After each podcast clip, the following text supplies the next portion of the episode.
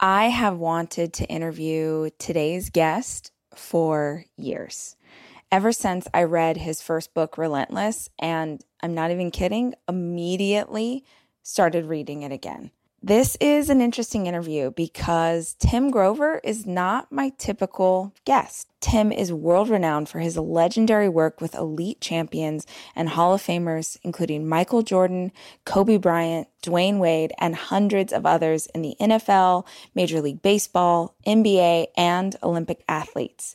I am not a sports fan. I think you guys probably know this about me, but I am a massive fan of athletes who perform at the highest level.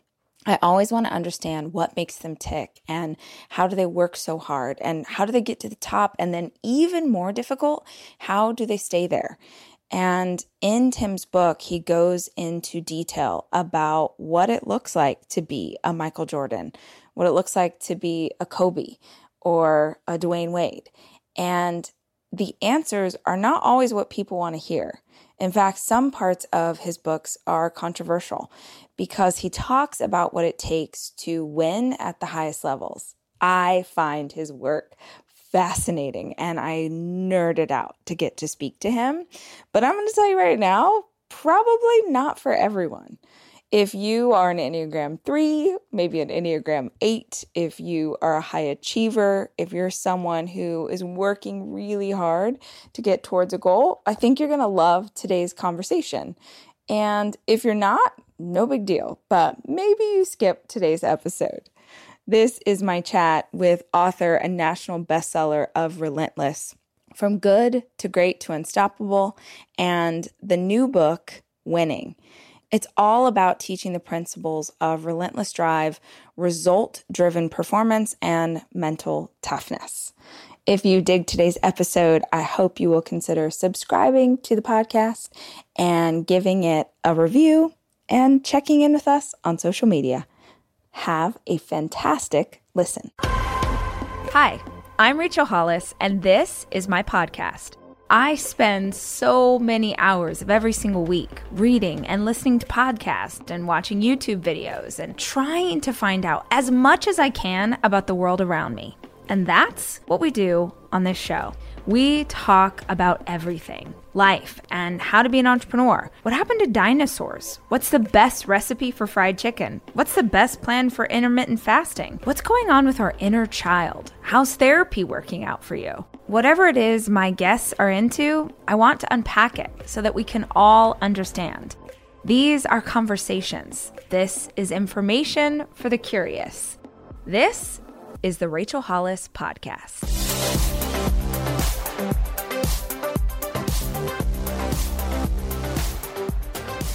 We have to start just for listeners who might not be familiar with your work. Will you give us an overview of who you are and what you do and sort of the journey to get to where you are today?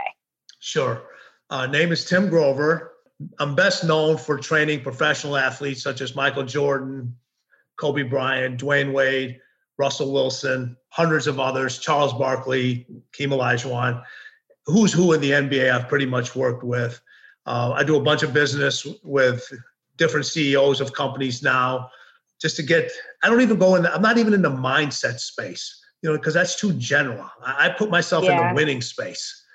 You know, yeah. that, that that's what it's about. You know, because people get confused when they talk about oh mindset. Well, what actually is mindset? I've defined it to a, a even more of a fine line. Says, hey, I teach people how to win but not only to win, to win over and over again. And not just in business, in life, in the relationships and everything that's going on. It's a, it's a, I take a different approach. I take the brutally raw, honest approach to it, kind of like you. okay, I always tell ahead. everybody, eh, I always say, our messages aren't for everyone, but they should be. Right, right. Well, so let's let's start with this sort of fact. I am not a sports fan. I don't watch sports. I'm not, but I am a massive fan of athletes. Like I have forever been fascinated about how athletes at the highest level get to that spot and even harder how do you maintain it? How do you come back yes. year after year and do it again? And so i found your i found relentless which i think i've read six times maybe? I found relentless because i was just interested in sort of what is the psychology of athletes at that level. But can we go back and start with the story of how you ended up training with jordan? Like you were not you weren't training with athletes at his level None. Like that. Can can you sort of talk about how in the world did you even navigate getting your foot in that door? And then how did you know where to start with what you were training him and helping him sort of tweak to get better? Well, you know what? It's funny. Uh, I I'm a both my parents are, are Indian descent. So, you know, when you're going, you have two occupation choices if you're if your parents are Indian, especially back in the, especially back in the 80s. Number one was to be a doctor, and number two was to be a doctor. right. And I wanted to do neither neither one of them. So when I went to college, just like anybody else, I didn't know what I wanted to do. And uh, one of my guidance counselors said, "Hey, we have this new program called kinesiology. All right, it's about exercise and movements of muscles. It requires a lot of science and so forth." She goes, "I think you'll be really good at it." I said, "All right." So I take a few courses at it. I absolutely loved it. But I was like, okay, how do you make a career out of this? How do you make a living out of this? So I was like, all right, I don't want to be a doctor, but I still in this, I'm still in the science space. I said, you know what? I'm going to train professional athletes. So I went and told my parents, I said, I'm going to train professional athletes. That's what I want to do. And they're like, what does that even mean? Like, it's like, what does that even mean? Because, you know, back in the late 70s, early 80s, like professional athletes didn't have trainers. You know, they, the boxers had their trainers, and you, you know, you had your trainers for the Olympics, but other individuals did not have anything. So I had to kind of create a whole industry. So after I finished school, I finished uh, with a master's degree in exercise science, just like anybody else. Didn't know what I wanted to do. Didn't have any really jobs lined up that were that were appropriate because I didn't know what do you do. What, what do you do with this degree other than be do administration work or become a uh, become an educator. I just didn't know. So I took a job at a local health club. Minimum wage back then was three dollars and thirty five cents. Mm. Three dollars and thirty five cents. So I took the job. I took the job. So at a local health club, I said, "All right, I have all the knowledge. I have a lot of knowledge on how to work with individuals, but I have no practical experience. So this would be a great way." So I got in there. I started work my way up to a trainer. I actually had to work my way up to a trainer. I was the most educated person there, but I still had to work my way up. No problem. You know, I have no no issues with starting starting at the bottom. So after about you know three months, they allowed me to start training individuals. I started to train everybody that was available. I got them all. I got them unbelievable results. And this was just whether they wanted to be a recreational athlete, whether somebody that wanted to lose weight, somebody who was coming off you know, just giving birth to a child, whatever, whatever it may be. So I got known as that person that like delivered the results, which was excellent for me because it got me a chance to really work on my craft, physically work on it, talk to people, see, see, try different things out, not just where I learned different avenues that I wanted to go. And there was a small article that I saw in a local newspaper that said Michael Jordan is tired of taking the physical abuse from the Detroit Pistons and he's looking to get stronger. He's looking to get bigger and stronger. I said, okay. I said, you know what I'm going to do? There's 15 players on NBA roster. I said, I'm going to write 14 letters. And I said, exactly right, because back then, no emails. The only people that had cell phones were the big ones that you threw over your backpack. yeah. I couldn't afford one of I couldn't afford one of those. So you literally, I wrote 14 letters. I wrote a letter to every Chicago Bulls player except Michael Jordan because I was like, okay, if one of these individuals responds to me, maybe Michael see what kind of work I've done and he might be interested. So I mailed the letters out, and the, back then the letters go as fan mail. So what they do is they take all the fan mail and they put it in the, into the lockers of all the different players. So remember, the only person I did not write a letter to was Michael Jordan he he took the letter from somebody else's locker that had opened it and handed it to the team physician and athletic trainer at, during that time and said, "Hey, find out what this guy's about." Wow. I mean, that's crazy. It like that crazy. twist of fate, that's amazing. Yeah, that is that is crazy. So that's when when somebody calls me crazy or anybody says their ideas are crazy, I said, You're you're going the right way. You're going about things the right way. Right. You know, because I was like, all right, what, what are the what are the chances? But you know what? There'd be zero chance if I did. So for the next three months, I had the athletic trainer uh, call me and said, "Hey, we have a client that's interested in your services." Didn't tell me who it was. I had no idea. So literally, they put me through three months of vigorous testing, knowledge, practical, all kinds of stuff. Actually, more extensive than I went to school, what I went to school for. Then later they said, you know what? They gave me the address and they said, we want you to meet the client. Still didn't tell me who it was. Still didn't tell me who it was. I said, all right. And this was before the big gated houses and all that other stuff where you could just kind of ring the doorbell. So they give me the address. I go to the house. I ring the doorbell once, no answer. Ring it twice, no answer. Ring it three times. I'm like, all right, what's going on? Third ring, Michael Jordan opens up the door. Okay. Um, okay. Now hold on. What's your what's your are you like do you have a good poker face that you just I have like, a great I have a I have a great poker face except when it comes to kids and pets. then I lose. okay, okay. All right. But around around people, around adults, I got a great poker, I got a great poker right. face. And I'm not a starstruck person. So I'm not a star I'm not a starstruck person. So here's a crazy part. He's the one person I didn't send a letter to. So I didn't do my research on him as much as I did on everybody else on the team. Right. But him being who he was, and there was so much information available about him. Every time you turn on the TV, you see the news. You were able to. You were able to. You, you kind of had some knowledge about what was going on. What was going on with him. So he invited. He invited me. He invited me to the house.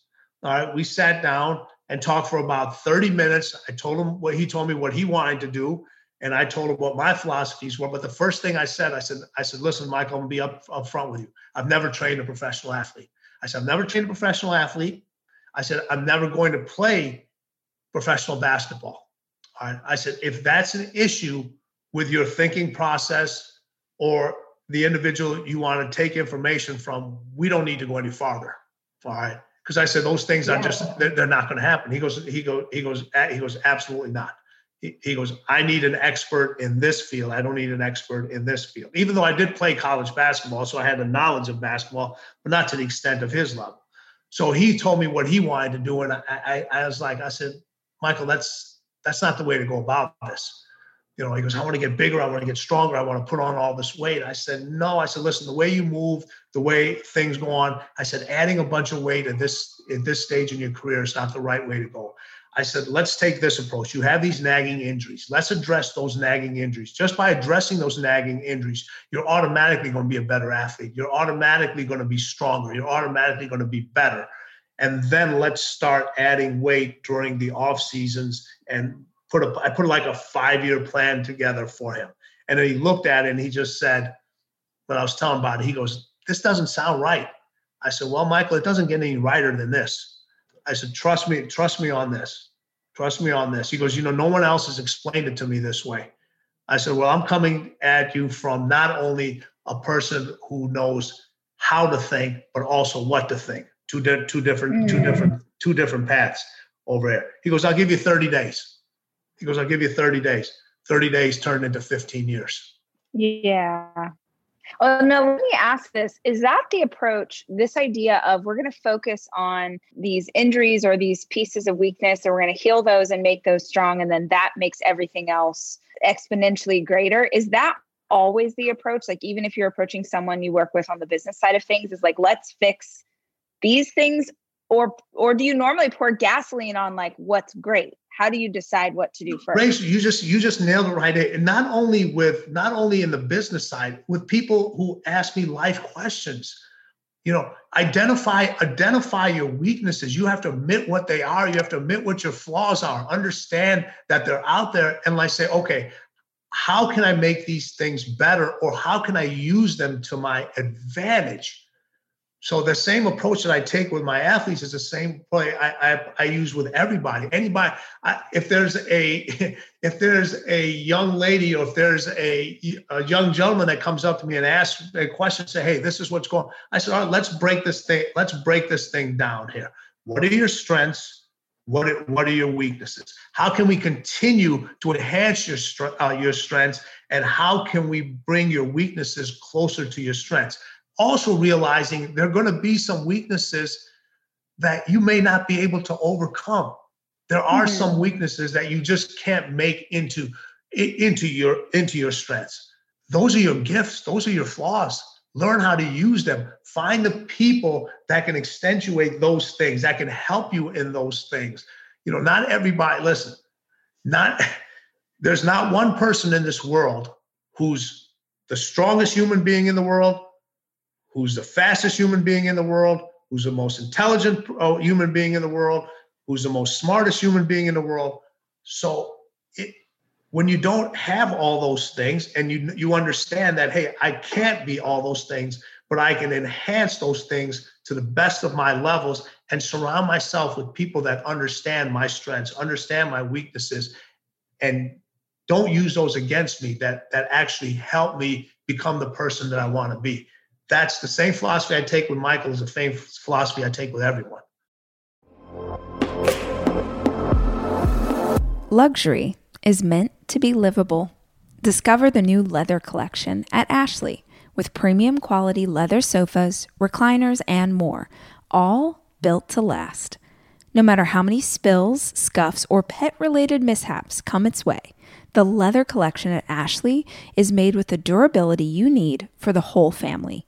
Shop the new leather collection at Ashley and find chairs starting at $499.99 and sofas at $599.99.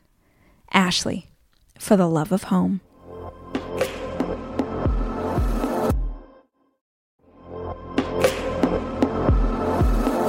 Debit card users, listen up. You've worked hard for your money. Now it's time to make it work even harder for you. With Discover Cashback Debit, everyone can get cash back on everyday debit card purchases. That's right, earn on things like gas, groceries, and even that midday latte. And to top it off, there are no fees, period. Yep, that means you won't be charged fees on your checking account. Transaction eligibility and terms at discover.com slash cashback debit. Discover Bank member FDIC.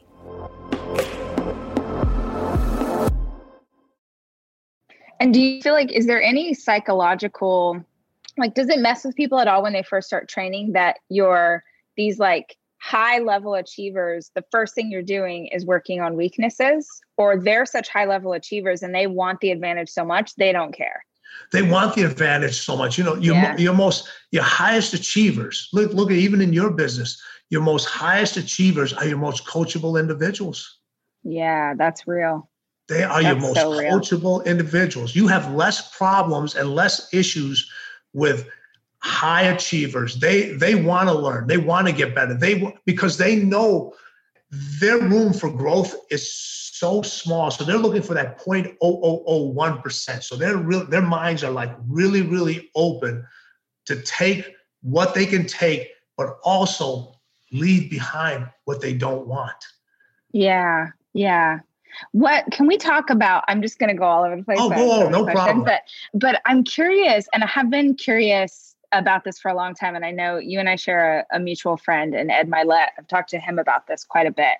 Yeah. Is the psychology of people who get to the highest levels in their field and how you can how do you motivate yourself or how do you keep going when you've sort of gotten you know you look at someone like jordan and all of the rings or you look at kobe or like eh, how do those people find the psychological like thing that they need to do it again and do it again? Because i don't think i've heard like i've heard kevin hart talk about this i've heard actors talk about that it's way harder to stay at the highest level yes. than it was to get there in the first place. Yeah.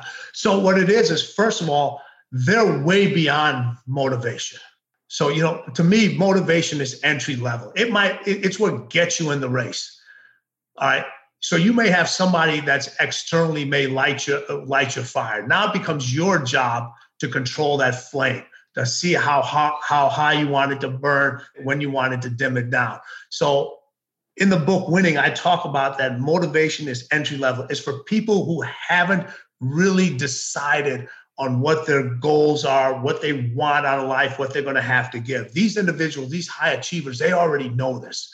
So they're not looking for motivation, they're looking for elevation. So they're looking for individuals around them who know how to elevate their thought of their thought process, who know how to elevate their weaknesses, who know how to elevate their, their strengths. And as small as it may be, that's why these people, their circles are so, so small and they can weed mm-hmm. out the B, they can weed out the BS. And they want the truth. They want the truth. They understand that in order to get better, in order to continually to win over and over again, that they're going to have to take the emotions out of winning. They're going to have to take the emotions out of every single success that they get because if they get so emotional over each win, it's going to drain them so much for the next one. Now, I'm not saying they don't enjoy the moment. They really, they really cherish the moment. They enjoy it so much but they understand that if they enjoy it for too long, they're not going to be able to get back here again. After each one of the championships that my athletes win, after each sales goal that a CEO I'm working with, their mind is already going into what's next. Mm-hmm. What's next? Because that that that feeling they get from winning, you can only get it from winning. You can't yeah. get it from anything else. And so they need they need to feel it. They need to feel it again. They need to feel it over and over again. You know, I, I know you're not in sports, but everybody knows who Tom Brady is. And every yeah. time every time he wins, they always ask him what's his favorite ring, and he always says the next one. The next one, yeah. The the the, the, ne- the next the next one, and they have to understand they can, they don't you can't come back the same. You have to come back better my after all my championship guys, uh, I would get together with my athletes, and they would say the same thing. They would say, "What's next?" Because they know if they come back exactly the same, they won't be here again. Yeah. And how do you how do you approach their training in a different way? I mean, I was going to say to sort of keep it interesting or keep it fresh, or is that even something they need? It's not even about what they what feels interesting or exciting. is just like, hey, this is what we have to do. We have to level up in this specific way so that we're ready next season. Yeah, it's a combination of both. You know, it, we we challenge them physically, challenge them uh, mentally, we challenge them mentally, we challenge them emotionally. We ch- we constantly creating challenges challenges for them on how how to get better. But they all have a foundation, fundamental principles that they work on those every single day because that yeah. takes they have routines not just to have routines they have routines that allow them to control what is controllable so they can have more clarity in their mind to work on the things that are uncontrollable for them. Yeah. That's why they try to control so much in practice. That's why they work so hard. That's why they study so hard. That's why you have those actors and actresses that, you know, they just don't read the script, they become the script. You have CEOs of these companies and these business people that actually become the brand. They're like this is this is this is who they this is who they are. And that's what keep that's what allows them to keep going and allows them from not to get bored. You it's very difficult winning will get winning will get bored of you first before you get bored of winning.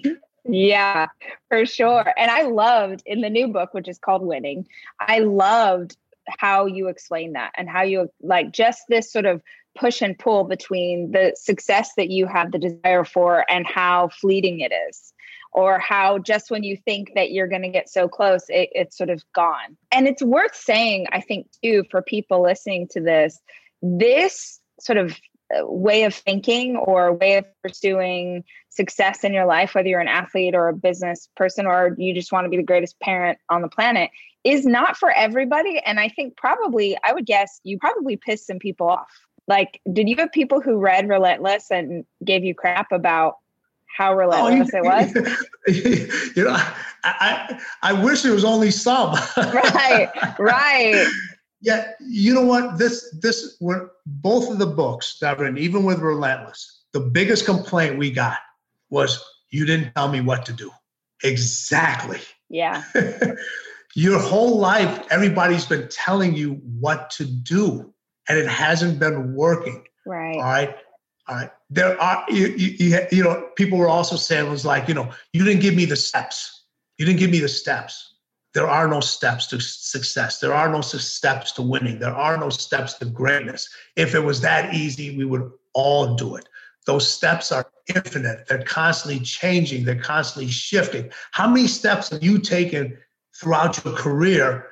And you didn't even know the steps were there. You just had to trust right. yourself that, you know what, I've put in the work, I've, I've prepared, I know I'm ready. I don't see that step, but I know I, I, I'm going to put my foot here. I'm going to take this path and go. That that's what that's what people want. They want the easiest way. They want you to say, "Here, take me there." It's just like when they say, "Give me what's the one thing?" How often do you get this question? Okay, tell me one thing.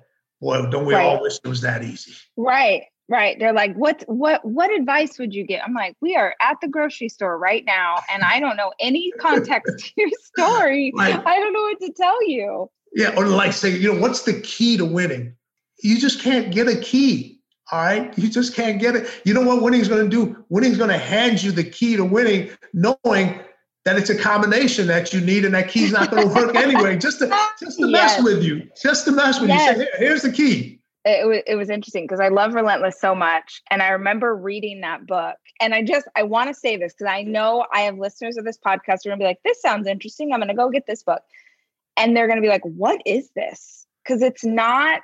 Um, I, I think that it's an attitude that very few people have about the things they pursue in their life, and I would say that even less do women feel comfortable to have that perspective or to pursue things sure. with this sort of single-minded focus. But I remember reading that and feeling like I had found I was like, "Oh, okay, it's not just me." It's not just like I it, it was the it was the first time in my life I like read stuff and I remember showing it um, to my ex-husband, but at the time we were married, and I remember showing it to him and being like, "Read that," and him looking at me like I was an alien. Like he would read this thing that I found so profound, and then him looking at me like, "Oh, you think this way?"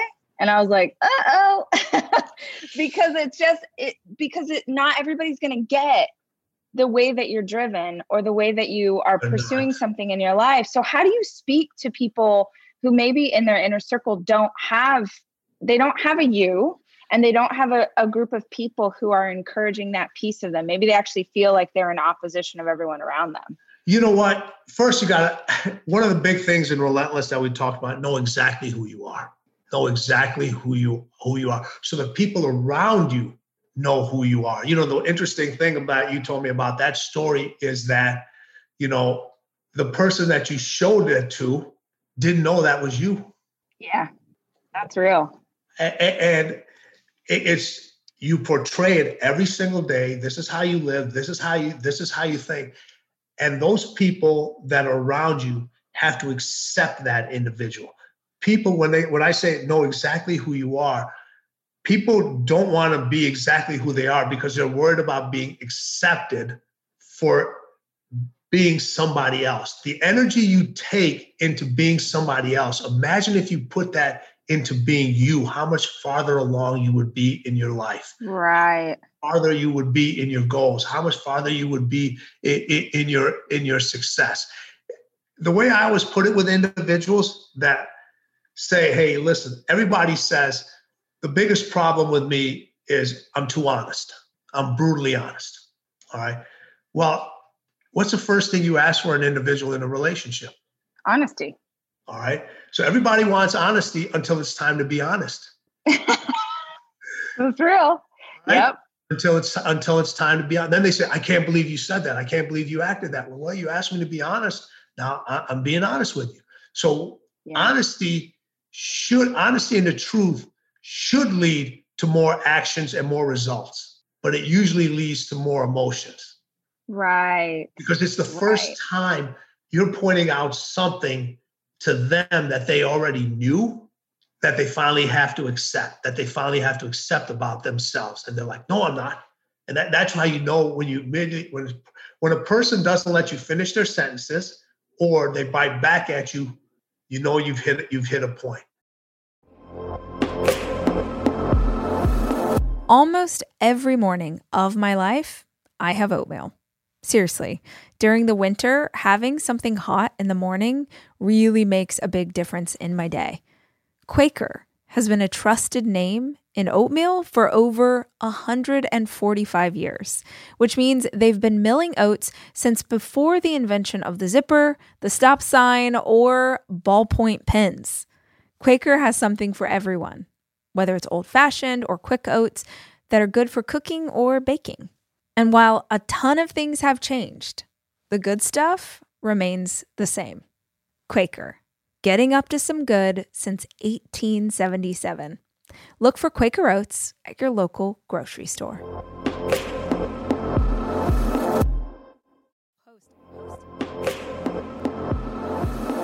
I am taking my four children away this weekend to go skiing. And I think if you're a parent like me, you understand how important it is to have a kitchen available to you when you have four kids, which is why Airbnb is always the place that I head to just make the vacation easier. And I have always used Airbnb as a place to stay, whether it was for work or family or a girls' weekend. But more and more, my friends are using Airbnb in a totally different way as a business, as a way to invest in property and earn money for it. While you're away, your home could be an Airbnb. Hosting can easily fit into your lifestyle, and it's a great way to earn some extra money. Your home might be worth more than you think. Find out how much at airbnb.com/slash host.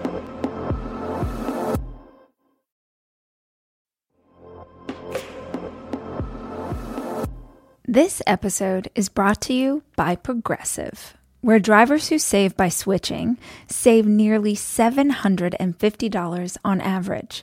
Plus, auto customers qualify for an average of seven discounts. Quote now at progressive.com to see if you could save. Progressive Casualty Insurance Company and Affiliates. National average 12 month savings of $744 by new customers surveyed who saved with Progressive between June 2022 and May 2023. Potential savings will vary. Discounts not available in all states and situations.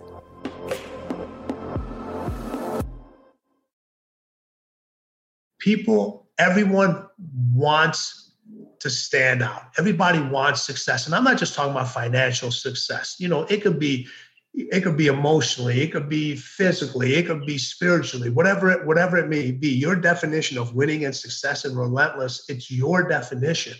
And around the other and the people around you have to accept that that's your definition of, that's your definition of winning for some people, yes, they love the shiny things. They want the big houses. They want the planes. They want the jewelry. You know, they they, they want the wardrobe. They, they want the accolades. And you have the other people, to them, winning is hey, listen, I got a beautiful place to live. I got a job that goes from nine to five. I know exactly what I'm going to get paid. I don't have to bring my home. I don't have to bring my work home with me. I get to do date night. I get to do movies. I get to play all my softball. I get to play all my softball. I get to hang out with my pets. Mm-hmm. That's their definition of success. That's their definition. Right. Then you get somebody else that says, well, you can do so much more. They're doing as much as they want in certain areas and they're excelling in the areas that they that they want to.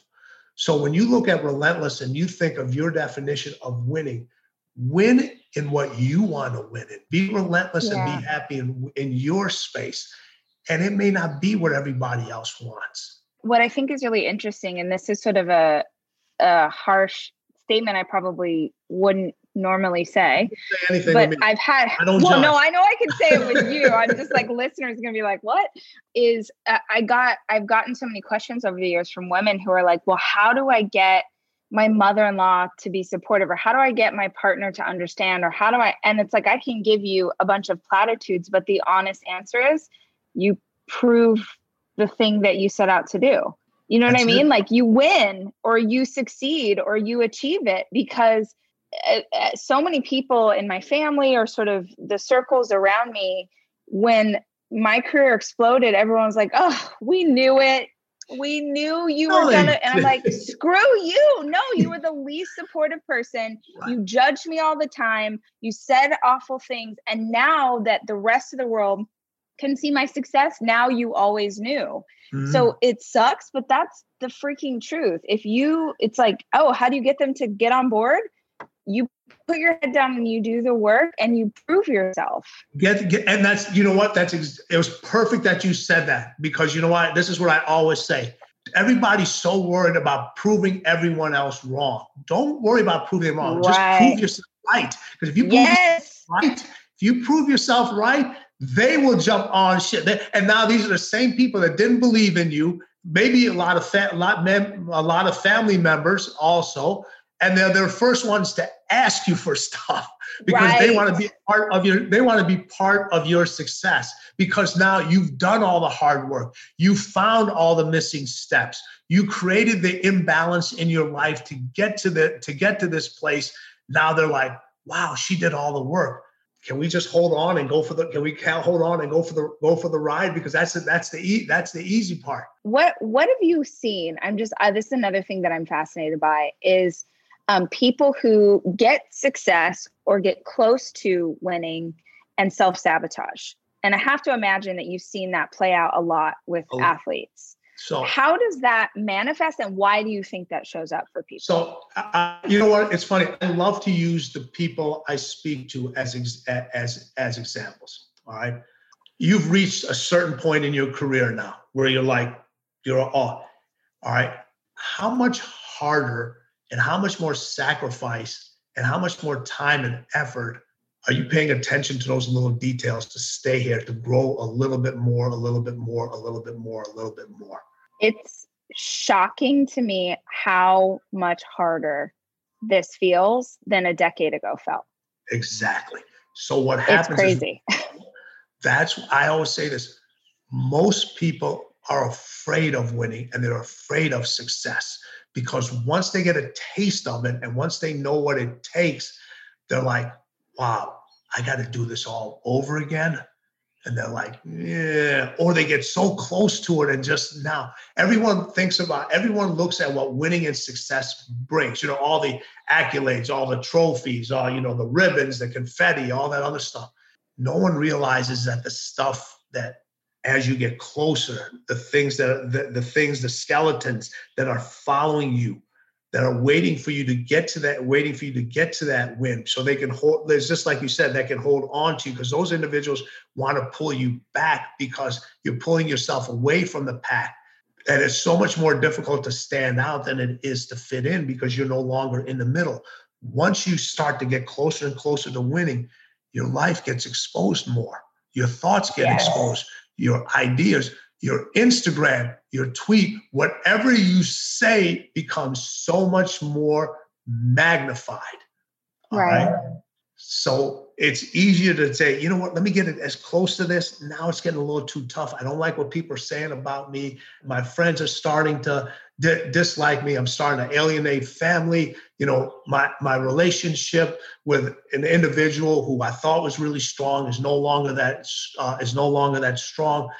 Is this what is this what winning's really about? Yes, that's what winning is really about because the people that care the most when the things get tougher, they will push you through it. They're like, hey, listen, you're so freaking close.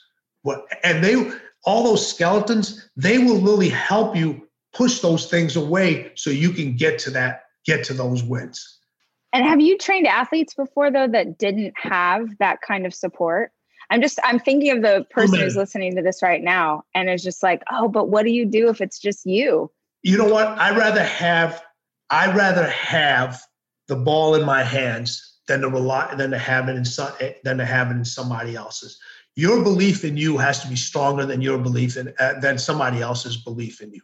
That yeah. that's the, that that's the most important thing. You know, it's funny. Just people go around and says, "Well, they don't believe in my dreams." They're not supposed to believe in your dreams. They have their own dreams. You yeah, believe. They can't even see your dreams. Yeah, believe in your dream. Matter of fact, if they if you want them to support your dreams, guess what? You've given them a space in your head, which you shouldn't mm-hmm. do because now they can manipulate your dreams. Uh, you control the process that's up in here. You control the thought things that's going on here. You control the battlefield of the mind that's going on in here. We let too many times, we let too many individuals get into our space that should never be in our space. They should never be in there. I always say this All right. Your best friends should never be too friendly. What does that mean? All right. If your best friends are always telling you everything is going to be okay, everything is going to be good, don't worry about this. All right. they should not be your best friends. You need allies. We have plenty of friends. Allies tell you exactly what you need to hear, not what you want to hear. You know, I hate it when someone when you've worked so hard at something and it didn't quite go the way you wanted it or you know it failed and you know it failed and somebody comes around you and says it's okay i wasn't settling for okay i'm not okay with this my there's nothing about fine and okay that i want in my life all right so okay is not an okay is not an answer. You never settle for fine. But that's what most people they think they're comforting you by saying it's it's okay. It's not okay. It's it's it's at this moment it's not okay. I can accept that I failed because I'm going to learn from it. Because most of the time when you fail at something, I have no regrets with people that do what they're set out to do and don't get there. I have no I have no issues. I have issues with people that don't. There's a big difference between uh, somebody says, you know, I tried my best. Did you try your best or did you do your best? Because if you tried your best, you give yourself an out. I just mm. tried. Did you do your best? If you did your best and you failed at something, all right, I have no pro- I have no problems with that. If you tried your best, you already gave yourself an out. You already gave yourself an out. Wow, that's so good you talk a lot I, I keep going back to relentless because i think these two books are tied because it's it's almost like if people are listening and they haven't read the books yet it's almost like relentless is the journey and winning is the destination for That's, lack of a better yeah, explanation. And, and this is and I'm aware, and this one's going to piss a lot of people off. You know, yeah, let's I know go. You, I know you don't, which I don't, I which I know you don't mind. And I say, I say this in the book. All right, everyone talks about the journey, the journey, journey. It's about the journey. It's about the journey to me, the most successful people, when they take the journey, they always have a destination. Otherwise, they're yeah. just aimlessly running around here. You know, it's about the journey. It's about the journey. That just gives people another out to say, hey, it's more about the journey and it's not about the destination. Why take the journey if you don't have a destination? Take the journey, get to that destination, then take the next journey, get to that destination, take the next journey, get to that destination every single individual I've I've known successful. Every time they take a journey, they know exactly where the destination is. Otherwise, they're just aimlessly walking around, just walking around and yeah. going in all different directions that usually they're not leading themselves in, somebody else is leading. How many times yeah. do you know individuals that somebody else is writing the story of your life? It's spring, guys, or it's very close to spring, which means it's very close to the time of the year where I start planting my garden for summer. And this year, I was really excited to add a lemon tree. Not from a seed, but like an actual tree. Did you know that Fast Growing Trees is the biggest online nursery in the US with more than 10,000 different kinds of plants and over 2 million happy customers in the US? You can grow lemon, avocado, olive, or fig trees inside your home on top of the wide variety of houseplants available. Fast growing trees makes it easy to order online, and your plants are shipped directly to your door in one to two days.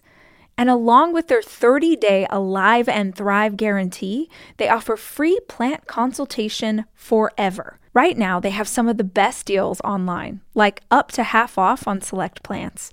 And listeners of my show get an additional 15% off their first purchase when using the code RACH at checkout.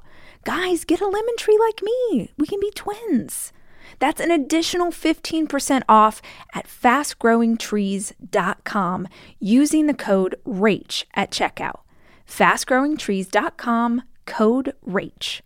Offer is valid for a limited time. Terms and conditions may apply. It's your time. Join global thought leader, executive producer, and New York Times bestselling author TD Jakes and today's leading culture shifters for an experience unlike any other. At the 2024 International Leadership Summit, spiritual and business leaders can gain the practical tools they need to maximize their timing for success. With world class discussions, breakout sessions, and networking opportunities, this is where your dreams turn into reality. Timing is everything, and your time is now.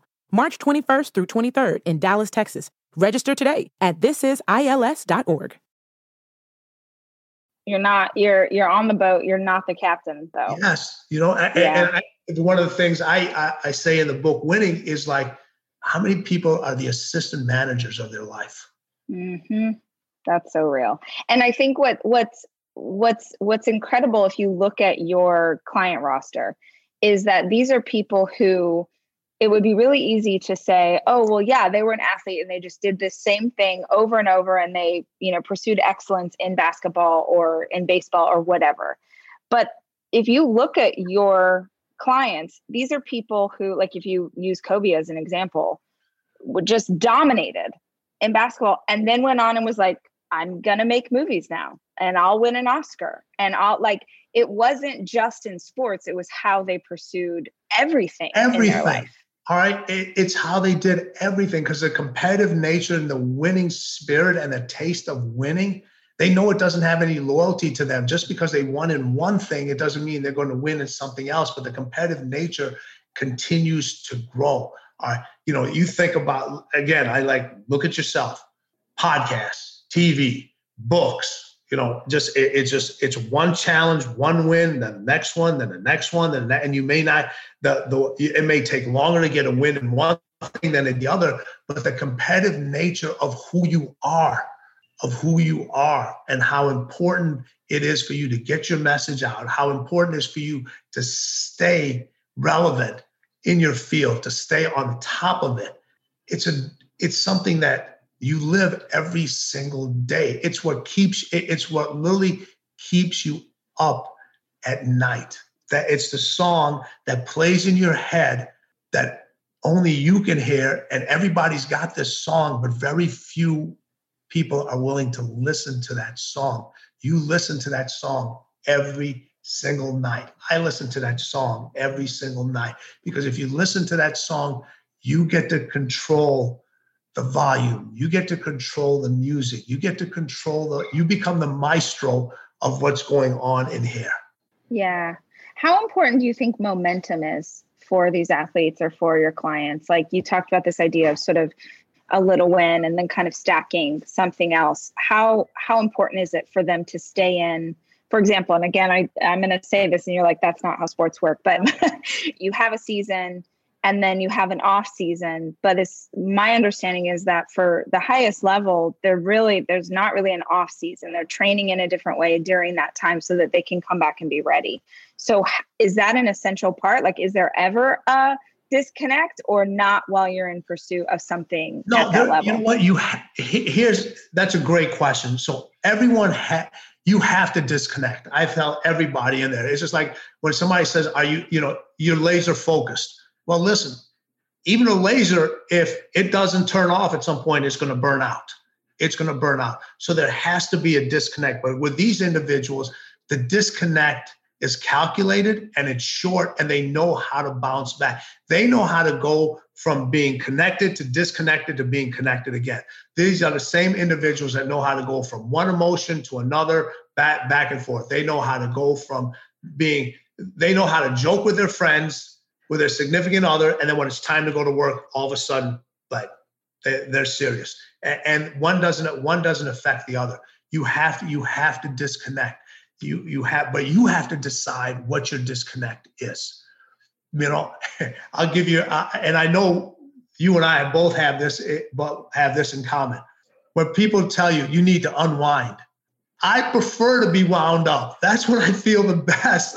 I don't feel good when I'm unwound. All right. Right. Yeah. Right. I, I, I don't like being unwound. And if I do want to be unwound, there's certain ways that I like to unwind. Not the way, not the way you tell me, not the way others tell me to unwind. Unwind. So when I decide to unwind, it's because I want to unwind, not because somebody eh, somebody else tells me. So all these individuals I don't care who they are. They all know how to disconnect. They may disconnect in different ways, but they know at a split second that if they needed to be connected again, they would be connected. A great example is when I was working with Michael, he usually played all the way to like the end of June because during the championship seasons, that's when the basketball season would basketball season would end.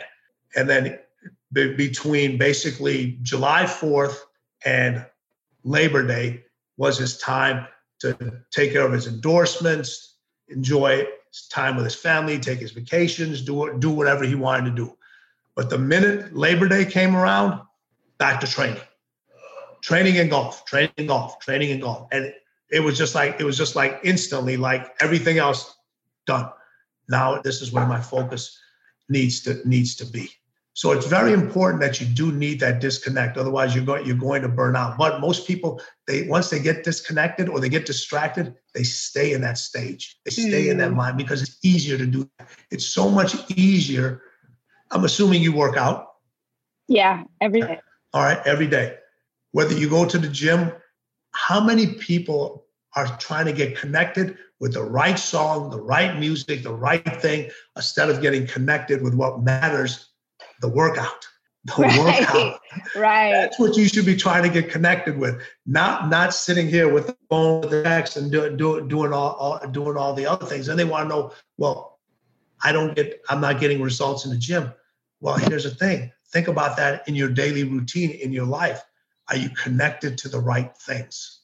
Or are you just shuff, are you just shuffling through stuff and saying, okay, yeah, this is what's going to matter right now. Right. I love this this conversation because I think there is such an important connection between what you're doing physically and where you are mentally. Meaning, there are people, and I've been this person in the past, who you go to do the workout and you're miserable and you hate it and you're bitter that you're there and you're kind of like halfway doing stuff and not really trying. And I don't know that you can experience the results that you want mentally, physically, emotionally if you have a completely different attitude if you're not attached to the result you're just doing it because you think you have to. So how important do you think that is? Like because you're talking about uh, screw the song. It doesn't matter what song you're listening to while you're on the long run. It's like are you connected to the actual uh, physical movement that you're trying to do? You know i try to tell people this all the time. People think that showing up is half the battle. Showing up is none of the battle Showing up is none of the battle. People want credit for doing something that they're supposed to do. So for they want credit for just for just showing up. You know, oh, I showed up at the I showed up at, at, at the gym. The physical, mental, spiritual, all that stuff, whatever you believe, whatever you believe in, there is a there is a connection to it. Be in that moment when you're in the gym. You're that's that's the most important thing when you're with your family, when you're with your significant other, when you're doing the podcast, that's all that matters right now. That's all because that's how you get that ultimate result. That's how you get that ultimate win. But people are so distracted because just distractions to us now, they're literally in the palm of our hands. We can't break away from it. We don't know how to uh, disattach from it. We don't know how to put it, we don't know how to put it to the side because when you are focused, when things do matter, what are you doing when you're extremely focused? What happens is people love to manage time.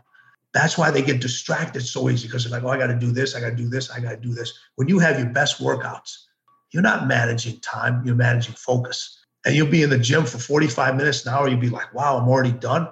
I'm already, I'm already done when with people that are constantly distracted, that are trying to not figure out how to, that are constantly trying to balance all these things and make things equal all the time, you, you ma- you're managing time and you don't get enough done when you manage time. When you manage focus, you can get so much more done. And how do you teach your athletes or any clients to develop that focus? Well, you know to, what? To, to me, I, I, look at focus as a muscle. I look at, at, at as a muscle. All right.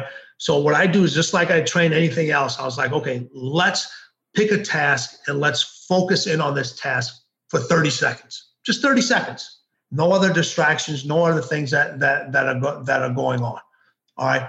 And now, can we master it for 30 seconds? Then can we master it for a minute? Then we, can we master it for, you know, 45 minutes? Can we master it for a couple hours? Now, once they get to that point, now we start to create different elements of distraction in there where we're trying to break away from their focus. Like I literally, in the middle of my athletes, when I work them out, when I'm talking to my CEOs, I will literally create chaos in the middle of their workouts, in the middle of their meetings. You know, I'll have I'll have individuals, you know, either if I'm working with a CEO, I'll literally have them make them a call or knock on the door or do something and i want to see how in how these individuals get get get to get distracted or, or can they maintain their focus in a thing.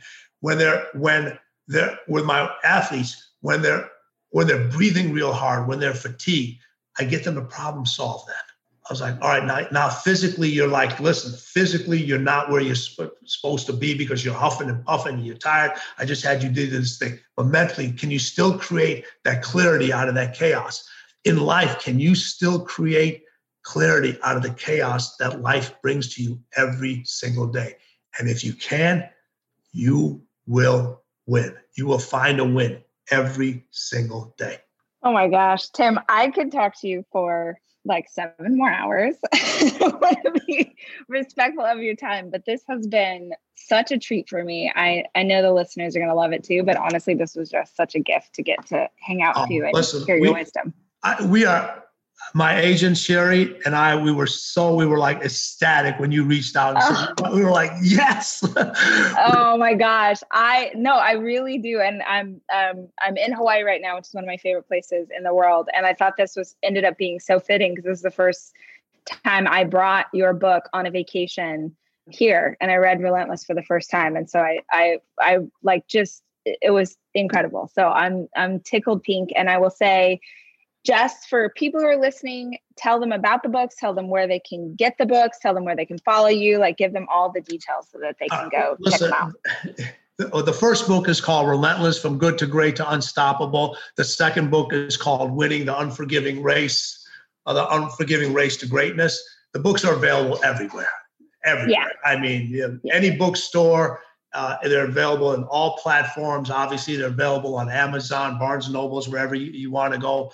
I'm the easiest person to find. I always tell people, it, it, it, people always tell me, man, I've been looking for you. No, you haven't. I'm like the easiest person to find. My website is timgrover.com and my Instagram is Tim Grover. Oh my gosh. Well, I'm glad I found you. I'm glad I got to hang out with you. I am crossing my fingers that someday we'll actually get to hang out in real life and I can ask you a thousand more questions, but this has been great. So thank you so much for the time. The Rachel Hollis podcast is hosted by me, Rachel Hollis. Our show is produced by Chelsea Harfouche and edited by Andrew Weller, with additional production support by Sterling Coates. Our executive producer is Cameron Berkman. The Rachel Hollis podcast is a 3% chance production.